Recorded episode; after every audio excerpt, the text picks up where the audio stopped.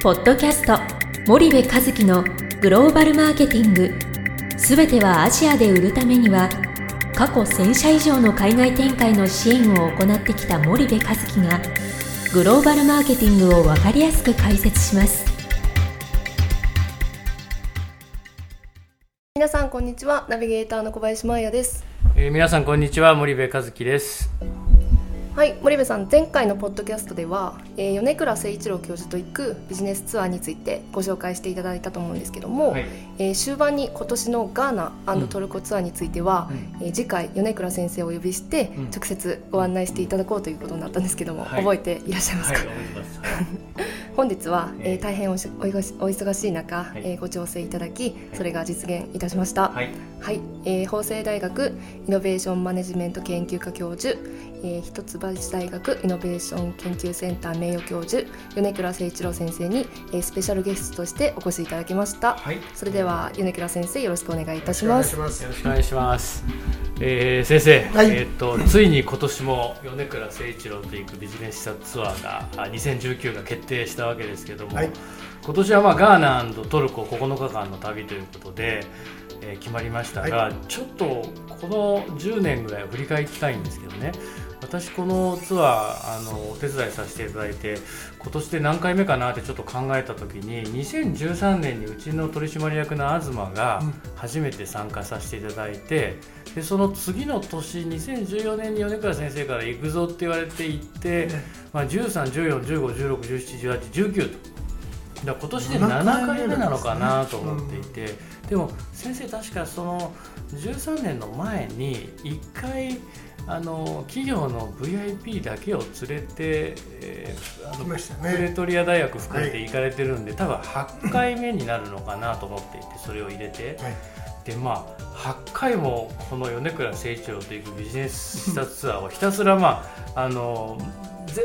最初の方はね、南アフリカずっとやってましたけど、去年から、ケニアが入って、今年はガーナ&トルコということでずっとやっているんですけど、一体先生これ何の目的でやられてるのかなというそうですね、僕は2011年にプレトリア大学に行ってですね、はい、で日本研究センターっていうのができた時にその所長を引き受けたんですね。はいはい、でもうこれやっぱりアフリカってものすごい可能性があって、はい、今ちょうど11億人ぐらいなんですけど、2050年までは20億になると、54カ国ありますから単体ではないんですけども、一つの大陸で20億っていうと、中国が14億で、インドが13億っていうくらいですから、こ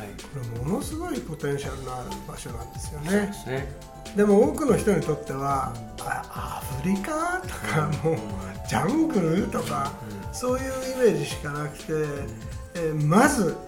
これ日本の人たちに見てもらおうと思ってですね、ツアーをやりました。でビジネスの人もそうなんですけども、学生たちもそれからアフリカ、一緒に行ってあれですけど BOP っていう、1日2ドルぐらいしか稼ぎのない人たちが持っているマーケット、はい、でそのポテンシャルは3つぐらい重要なことがあってですね、はい、彼らこそ、21世紀を通じて大きなマーケットになって、40億、50億のマーケット、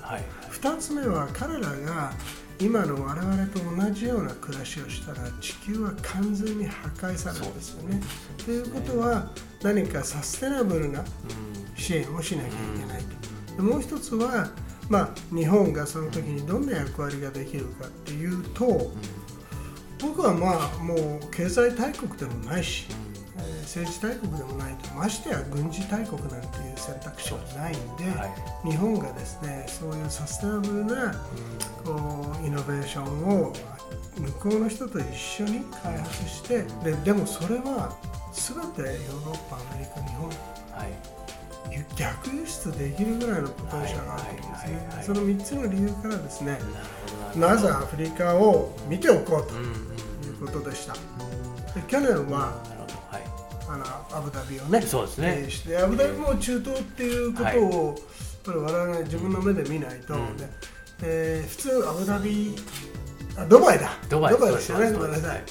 どのツアーの話かな。そうそう、ごめんなさい。ドバイですね。頭ボケてるんでよろしいですか。ドバイ、はい。ドバイは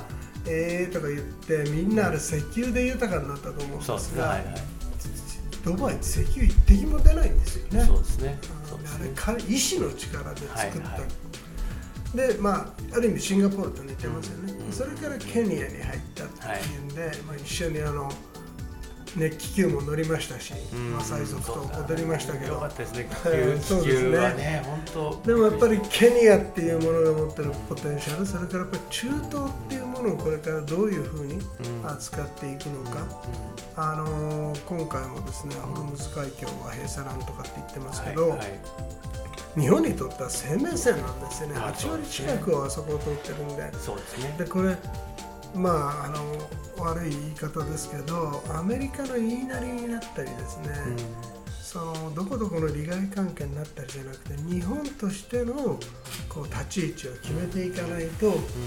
ぱり日本の存続に関わることなんで、そういうことも地政学的に日本の人たちは見た方がいいなと思って今日は企画しました。まあ、そうですよね。いや実際に僕こう参加をしてて思うのが、こんなことでもなければ、まあ、ケニアにもガーナにも行かないと思うんですよね、はい、トルコあたりは行くかなとか、ドバイあたりもいつか一生に1回ぐらいは行くかなと思うんですけど、まあ、若いうちに行っとこうとは思わないと思うんですよね。多分それよりももっと楽しい選択肢、ハワイがあったり、ね、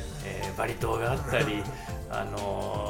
そんな選択肢があると思うんですけど、でも確かに先生おっしゃる通り、私たちの豊かさってその BOP の人たちがベースとしてある上にもしかしたら成り立っていて、でもそれを変えていくのがサステナビリティだったり、これからのその世界なので、それを少しでも考えるきっかけを一人でも多くの日本人が作れればいいなというのが、もしかしたらこのツアーの一番大きな目的というか、その成果なのかなという気もするんですよね。なんか参加者の方が言われるのが、別にアフリカでビジネスしようっていう人が参加してないじゃないですか。どちらかというと日本でバリバリ働いてる人たちがこの1週間米倉先生と時を一緒にしながら道中いろんな話をして、何かこう気づきを得たっていう、なんかそれぞれ多分得てるものは違うと思うんですけど、気づきを得たっていうところがアンケートを見てもね、満足度が一番高いんで、なんかそんなところにあれがあるんですかね、このツアーの魅力があるんですかね。まあ、みんなでね一緒にワイワイと行くっていうのがいいと思うんですけど、今回はですね、トルコを選んだのは、はい、やっぱり東西文明の接触点ですし、あそこにもですね、多くの仲間がいるんで、はい、今のトルコ何が起こっていて、はい、どうしてこう今エルドアン政権であんな風になっているのかっていう背景を知るっていうことがとても大事だと思うんですね、はい、だからそのトルコを経由してガーナに入る、うん、でなぜガーナかっていうと、やっぱり西アフリカっていうのも東アフリカ、ケニアとかですね、はい、まあ、ナーもそうだし、タンザニア、はい、英語もできますし、はいはい、比較的こう安定してるんですけど、はい、ガーナも政権的には非常に安定してる上に親日国ですよね、うん、ガーナチョコレートっていうぐらいですから、はいはいはい、でそのポテンシャルをきちっと見ておく、うん、それからやっぱり我々誇るべきですね、野口英世博士がですね、そこで、はいはい、まあ、いろんな熱病の研究とかしてたっていう、はいはいはいはい、そういうことも若い人は忘れてるんですね、うんうんうん、もう一回